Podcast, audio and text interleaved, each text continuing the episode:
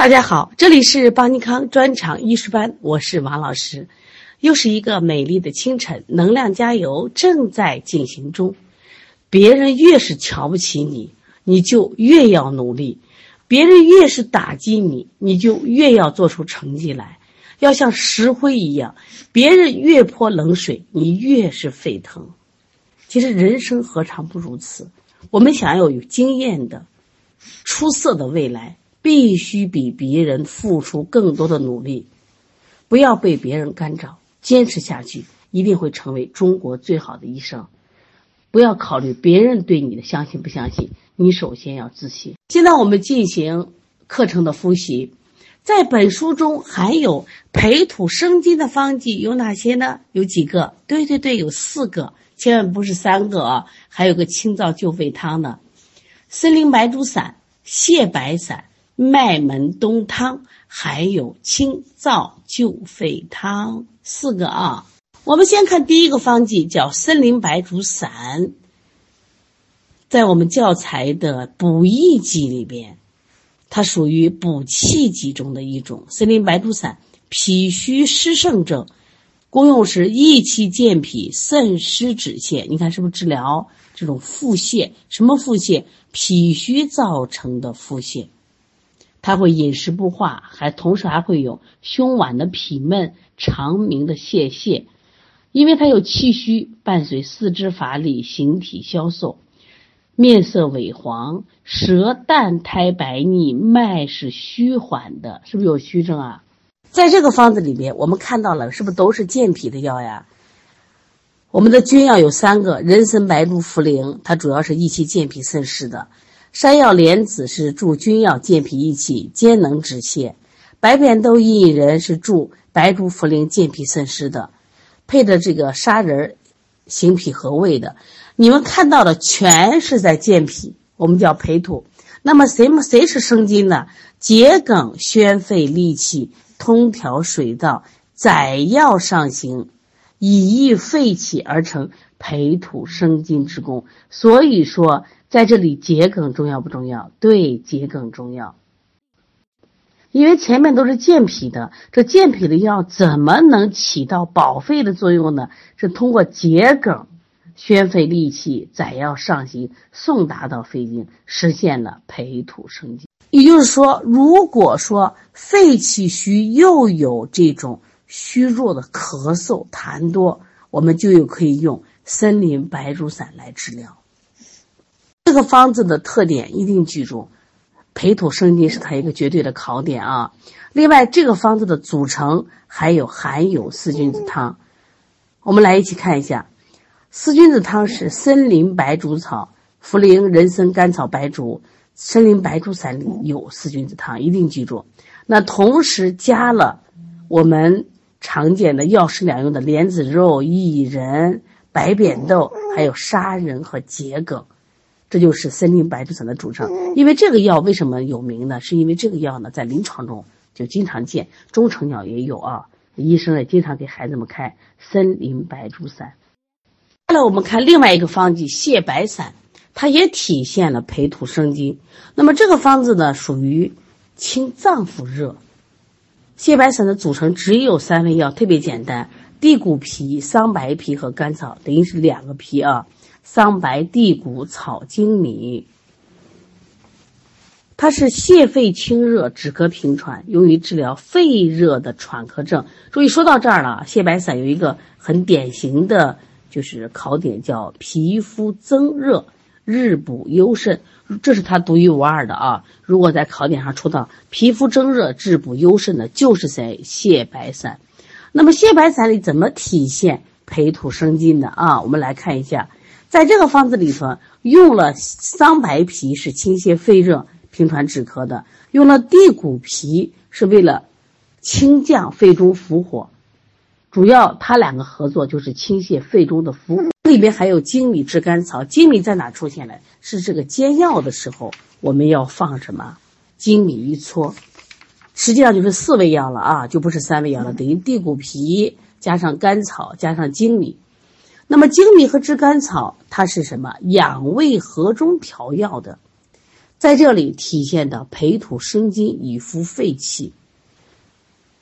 这个方子的其实特别有智慧，我们用了桑白皮和地骨皮来清热的，然后用了这个粳米炙甘草培土生金，服肺气的。因此，在这个方子中有清没有？有清，清中有润，泻中有补。对于小儿这种身体，它治阴治阳。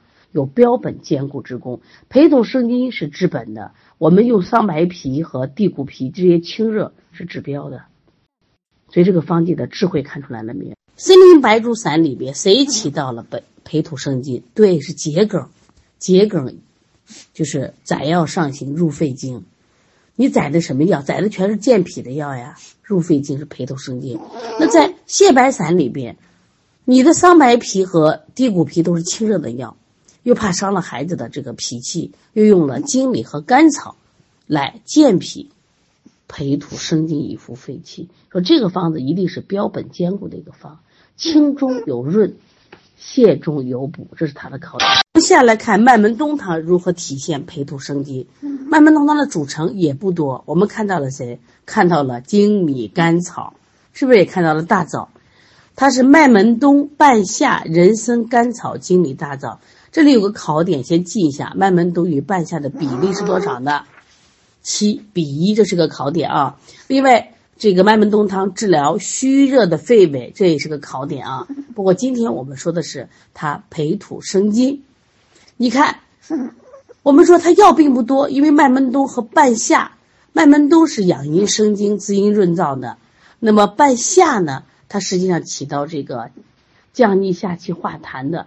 那么谁培土生金呢？对，甘草、粳米、大枣益胃气、养胃阴，配合人参益气生津，津液充足，自能上归于肺，这就是培土生金。培土生金是虚，通过培土生金，我们来养什么？养肺，这叫虚则补其母。在一百零七页，我们来看一下清燥救肺汤，在配伍意义上，你看。写的是甘草培土生金，所以大家一定要知道啊，在这些方剂里边，谁起到了培土生金的作用，这是非常重要的啊。方剂森林白术散里边的桔梗载药上行，肺脾和这泻白散，甘草粳米养胃和中，以服肺气，培土生金。麦门冬汤粳米大枣甘草和中滋液，培土生金。清燥救肺汤甘草培土生金，你记住了吗？现在我们来看一下本书中。都能体现火郁发之的方剂，一共有三个：凉个散、清胃散，还有普济消毒饮。这里记住啊，普济消毒饮和清胃散是我们专场考的，凉个散是助理医师考的。我们在这里提一下啊。那这三个方剂如何体现火郁发之？都是哪些药呢？我们现在看一下清胃散这味方剂啊，它这个方剂就是治胃火牙痛的，而且是个实证。清胃凉血，这我们说用一些清热的药，是不是可以理解啊？比如说用了生地凉血滋阴，用了丹皮凉血清热，用了当归养血活血消肿止痛，是不是都能理解呀？那么用了黄连在这里止泻胃中之火，都能搞清楚了。那独独用了这个生麻不能理解，因为你是什么有热量胃火的湿热，那么生麻这个药它既属它是属于解表剂里面，辛能则散，但是人家还有个功能叫清热解毒。说药很轻，还能起到清热解毒。说取其清清生散透发，以宣达郁恶之火，达到什么清热解毒，有火郁发之的。黄连和生麻的配伍意义也是个考点啊，作为技能里边，黄连和生麻，黄连是清热燥湿的，那生麻呢是。能生能散，同时能清热解毒。所以说，黄连得生麻是降中郁的生，泻火而无凉恶之弊。所以我们怕寒药用多了，这脾胃会寒凉。这不会了，因为人家生麻是这个能降，就是清热解毒，同时我还能散。那么生麻得黄连呢，则散火而无生厌之欲。也就是说，我不会干什么让火烧得更旺，因为我还有降。所以它二者的配合，可以让上炎之火得降，血分之热得除。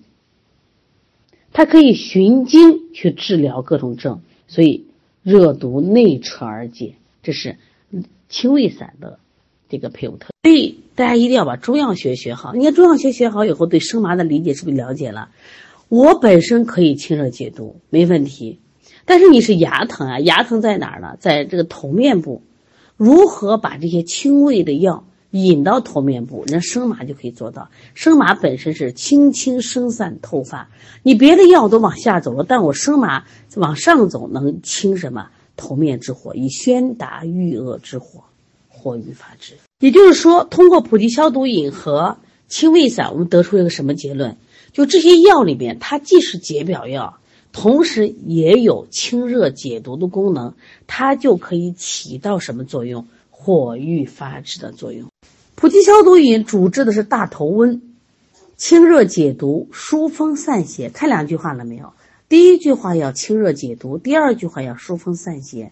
所以这个方子呢，因为它有热，它重用了黄连和黄芩。它其实跟清胃散相比，清胃散里边用了黄连，没有黄芩啊。重用黄连、黄芩清热泻火，去上焦头面热毒为君。那在这里呢，它还配了谁？牛蒡子、连翘、薄荷、姜蚕是辛凉的，也是为了疏散头面的风热。因为什么？大头温，头面部的红肿心痛。这还不够，他又配了生麻和柴胡，在这里疏散风热。注意这两个药呢，是生阳 F 四的两味药，二公子可以引药上行。你看，引诸药上达头面，让风热易毒之邪宣散透发，体这个让风热易毒之邪宣散透发，体现了火郁发之。刚才清胃散的生麻一个人的功劳，而普及消毒饮是两个人的功劳，哪两个人？生麻和柴胡。共同疏散风热，让药上行到就是我们大同温所长的地方，让风热的易毒之邪宣散透发。关于清胃散，一定要记住，就是生麻是火郁发之。那我们下来看一下，同样是清热剂里边的普济消毒饮，这个清热剂是在清热解毒剂里边。我们来看一下啊。它的组成特别多，不需要记啊，我们只记重点。好，现在我们来看一下凉葛散。凉葛散这味药呢，也有什么作用？有这个活瘀发滞。那么它的方子里是谁起作用呢？我们来看一下啊。凉葛散实际上是我们专场不考的，但助理医师会考的啊。这是一目前那个了解内容。它主治的是上中二焦的火热症，在这个方子里边的薄荷、竹叶。有清清疏散、解热于上、火郁发之之意，知道就行了啊。薄荷和竹叶，另外这个方子如果考的话，它还有一个以泻代清的代表方，就是有热，它是清上泻下，我通过泻下来清热，所以是以泻代清的代表方。我们在学习过程中，哎，很多方子的名字特别像，像我们脏腑还有脾的方剂，你能搞清楚吗？归脾汤、食脾散、温脾汤、健脾丸、脾约丸，又叫麻子仁丸，你能把它们搞清楚吗？它们分别是在归类到什么类的方剂里边，又有什么作用呢？药材的排序，我们先看一下温脾汤。温脾汤从名字上我们讲了，哎呀，就是温阳补虚的，实际上它还真不是，它属于什么？阳虚寒疾症。所以在这个方子里边，既有温还有攻，这是它一个考点啊。所以不要被名字所迷惑了。温脾汤主治阳虚的寒积滞，功用两句话：攻下冷积，你看它有攻下；第二个是温补脾阳。所以在这个方剂的组成药物里边，一定有寒药，一定有热药，还记得吗？在这个方子里面有干姜附子，我们说附子是大热药，干姜也大热药，而且两个大热药配一块儿，我们常说附子无干姜不热。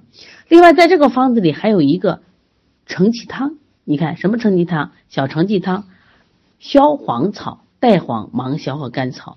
我们先看第一个方子，那下来这个方剂里还多了一个当归和人参，当归养血，人参补气，在这有什么意义呢？附子和大黄，一个是温补脾阳的热性药，大黄呢是攻下冷极的这个寒性药。说在这个方子很经典的啊，一个最热的药，一个最寒的药都碰到它那里边了。附子和大黄共同为君药。另外，只要配芒硝，我们就是散结的、软坚散结的，帮助大黄卸下攻击的。那么干姜是帮谁的？干姜是帮附子的，芒硝是帮大黄的，干姜是帮附子的，温中散寒，是不是这四味药我们已经清楚了？为什么配人参、当归益气养血呢？我们知道这个方子是实证还是虚证？它是个虚证，对不对？所以说，就怕带黄、芒硝在这种虚寒症里边，它泻的过多。伤了正气，所以用了人参和当归。当然，甘草本身也可以调和诸药，也能助人参补气。所以这个方子的特点一定记住，它有温补的脾阳药和寒下的攻击药组成。特别是它的君药，既有最热的附子，还有最寒的带黄，这非常典型的一个配伍啊。因为这个方子，所以说有温通的方法，附子和干姜；有泻下的带黄和这个。芒硝有补益的人参、当归、甘草，三法具备，因此温阳以驱寒，攻下不伤正，经典不经典？所以过去的方子之所以能传几千年，它真的很经典。那温脾汤治疗的是脾阳不足的寒积中者，同样治便秘的，记住啊，如果你遇到寒积的话，你光温不行。你光攻下也不行，你必须是什么温通泻下加补益三法具备。这个方子对你临床有启发了吗？好，刚才我们纠正一下啊，调味温脾汤里边是调味承气汤啊，调味承气汤。麻子仁丸里边是小承气汤，调味承气汤是消黄草。小承气汤里边注意啊，我们看大承气汤里取了谁？取了芒硝，是代黄厚朴枳实，看见了没？代黄厚朴枳实没有谁，没有芒硝，加了杏仁、麻子仁和芍药，这就是麻子仁丸的组成啊。它润肠的这个功能是由谁完成的？麻子仁为君，润肠通便。另外呢，胃肠燥热是归谁？是代黄治湿厚朴小承气汤，清下热结，除肠胃的燥热。这里的杏仁儿注意啊，跟麻黄汤的杏仁不一样，麻黄汤的杏仁是为止咳平喘了。但是麻子仁丸的杏仁是上肃肺气、下润大肠，经常作为考点啊。白芍在这里出现什么情况？是养血敛阴、缓急止痛的。另外配了蜂蜜，蜂蜜是滋阴药还是补气药？记住啊，蜂蜜是补气药，帮助麻子仁丸润肠通便，缓和小承气汤的攻下之力啊。所以这个方子呢，它的考点是攻润相合，下不相争啊。这个方子大量用了补气的药，刚才说，你看人参、黄芪、白术，这全是补气的药，包括甘草也是补气的药，用四个补气的药。为什么？通过补气药，它气血双补，用补气来生血，然后配了养心的药，谁？当归、龙眼肉补血养心，因为他睡眠不好，还用了茯苓、酸枣仁远志宁心安神。另外又加了木香，为什么加木香？你看我们很多方剂的加木香，因为你补益药太多的话，就怕你什么体内会有这个瘀滞，所以用木香理气行脾，补而不滞。另外这里边的姜和枣来调和脾胃，所以这个方子呢有一个就考点，在技能考试必须考的是心脾同治而重在治脾，气血并补重在补气。补气养血中用木香理气行脾，补而不滞。你记住了吗？这是技能的考。现在我们书翻到五十七页，我们看一下补血剂里面归脾汤这个方子的组成，是不是要记住？四君芪龙远香归带来姜枣一大堆，这个方格特别好记啊。说归脾汤里用竹参、芪，你看白术、人参和黄芪这种补气的药，它都用全了。你看一般。我们在方剂里边很少用到人参、黄芪在一块儿的，但是这这味药呢是人参、黄芪、白术都用了啊。归草、茯神、远志气养心的一些药出来了，酸枣、木香、龙眼肉，你看全是养心的，兼加姜枣益心脾。所以说，既有补气的、补脾的，又有什么补心的药，而且它这个药呢，煮的时候啊，还有。姜枣、大枣一起煮，所以它的枣两个枣，一个是酸枣仁儿，一个是大枣啊。这个功用是益气补血、健脾养心。这个方剂，这个方剂啊是在技能上常考的一个。它治几个病呢？它治两个病。第一个病叫心脾气血的两虚症，虚虚虚。心虚的话，心悸正中；那么脾虚的话，体倦食少，面色萎黄。心虚的话，还有失眠、健忘。它第二个病呢，治的是脾不统血症，就会出血。所以一定记住啊，这个归脾汤治疗出血、便血、皮下的紫癜、妇女的崩漏、月经朝前或者是这个淋漓不止。注意这个情况，它一般指的是什么？就是脾气虚造成的啊。食皮散在我们教材一百一十九页，它是温化寒湿剂。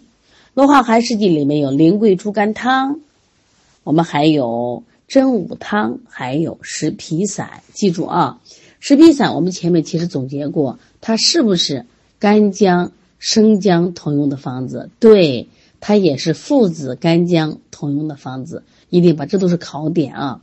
那食皮散主治的是两个脏器的虚，是脾肾阳虚，水气内停的什么水？阴水。所以它的功用是温阳健脾、行气利水。与温脾汤和归脾汤一致之差啊，这是内容上差得远了。那么我们脾约丸儿啊，就是同样跟温温脾汤都是治便秘的。但是主治方向不一样。我们现在看一下食皮散，食皮散是放在哪个剂的？还记得吗？对，祛湿那。我们来看一下食皮散，食皮散在这里，你看它的这个君药就是附子和干姜。刚才我们说温脾汤，它用的一个大热的药，一个大寒的药为君药，一个是这个温补元阳的，一个是什么攻下的。那么在这个石皮散里边用了什么？就是最热的附子和。最热的干姜，而附子无干姜不热，他们俩干嘛呢？一个是温肾，一个是暖脾，复扶阳益阴来祛湿啊。石皮散我们知道它有肿没有？有，它是下半身肿，而且手足是凉的，口中不渴，肯定不渴嘛，体内有寒有阴水的嘛。注意，它有胸腹的胀满，胸腹的胀满就是要一定要有行气利水的药，都是谁呀？像我们说厚朴。木香、大附子、草果，哎，还有草果，还有这个厚朴，我们刚刚说了，它都可以行气，而且能利水。另外，它还加了甘草、生姜、大枣，可以益脾和中。另外，我们知道生姜也能分散水气，所以这个方子呢，实际上它虽然是脾肾同治，但重点是以温脾阳为主，与行气于什么温利之中，是气行则湿化。说不单单是光燥湿，我一定要加行气的药，气顺了，路畅通了，这个湿就化了。那，我们看健脾消食剂里的健脾丸，它放在消食剂里边，注意它是补气健脾和消食行气同用的。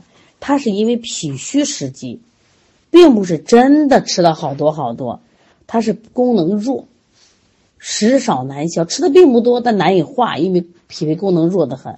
也会出现的脘腹的皮闷、大便的溏薄，而且因为脾虚嘛，就会出现倦怠的微乏力。但是健脾丸有没有热？苔腻微黄是有热的。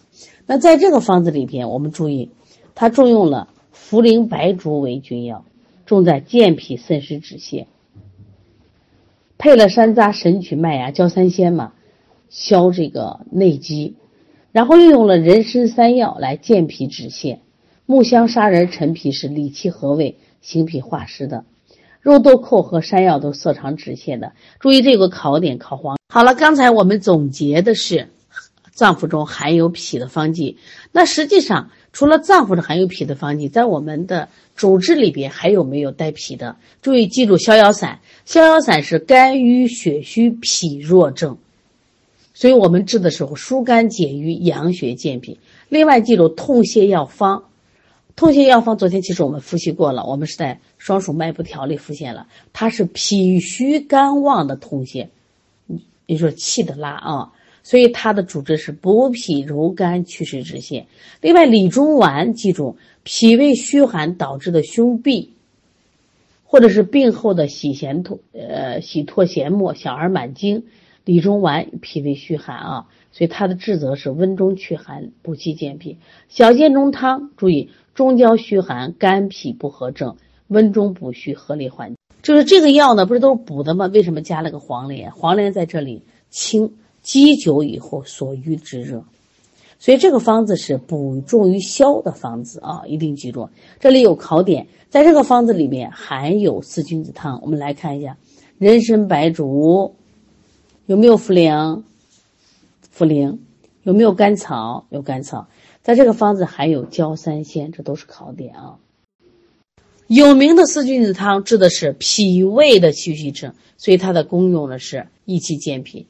说到森林白术散，不用说了啊，脾虚的湿盛症，虽然它方剂名没有脾，它治的就是脾虚湿盛症，所以它的主治是益气健脾、渗湿止泻。说到补中益气汤，没谈脾吧？它其实主治的就是脾虚的气陷症，气陷、久泻久痢啊，包括脱肛。补中益气、生阳举陷，还有丸带汤，在补气剂里边，它是脾虚肝郁湿浊带下，所以我们也要补气疏肝、化湿止带。别忘了真人养脏汤，真人养脏汤是久泻久痢、脾肾虚寒症，所以主治是色肠固脱、温补脾肾。那四神丸里有脾虚没有吗？四神丸也是脾肾阳虚之肾泄症，温肾暖脾、固肠之气。还有我们学的是固冲汤，固冲汤其实也是脾肾亏虚、冲脉不固症，固冲摄血、益气健脾。黄土汤呢？对，黄土汤也是脾阳不足、脾不摄血症，温阳健脾、养血止血。平胃散呢，湿治的是脾胃症，所以我们要燥湿运脾、行气和胃。还有我们最后学的黄芪、黄芪汤，表虚不顾的风水或风湿，益气祛风、健脾利水。苓桂猪肝汤呢，中阳不足的痰饮，温阳化饮，健脾利湿；半夏白术天麻汤，风痰上扰，化痰息风，健脾祛湿。看见没？祛湿燥脾，祛痰燥脾，行水其实也可以燥脾。所以说，实际上我们方剂里面和脾有关的方剂多不多呢？多，希望你们都了解啊。做题会了就行了啊，不一定背下来。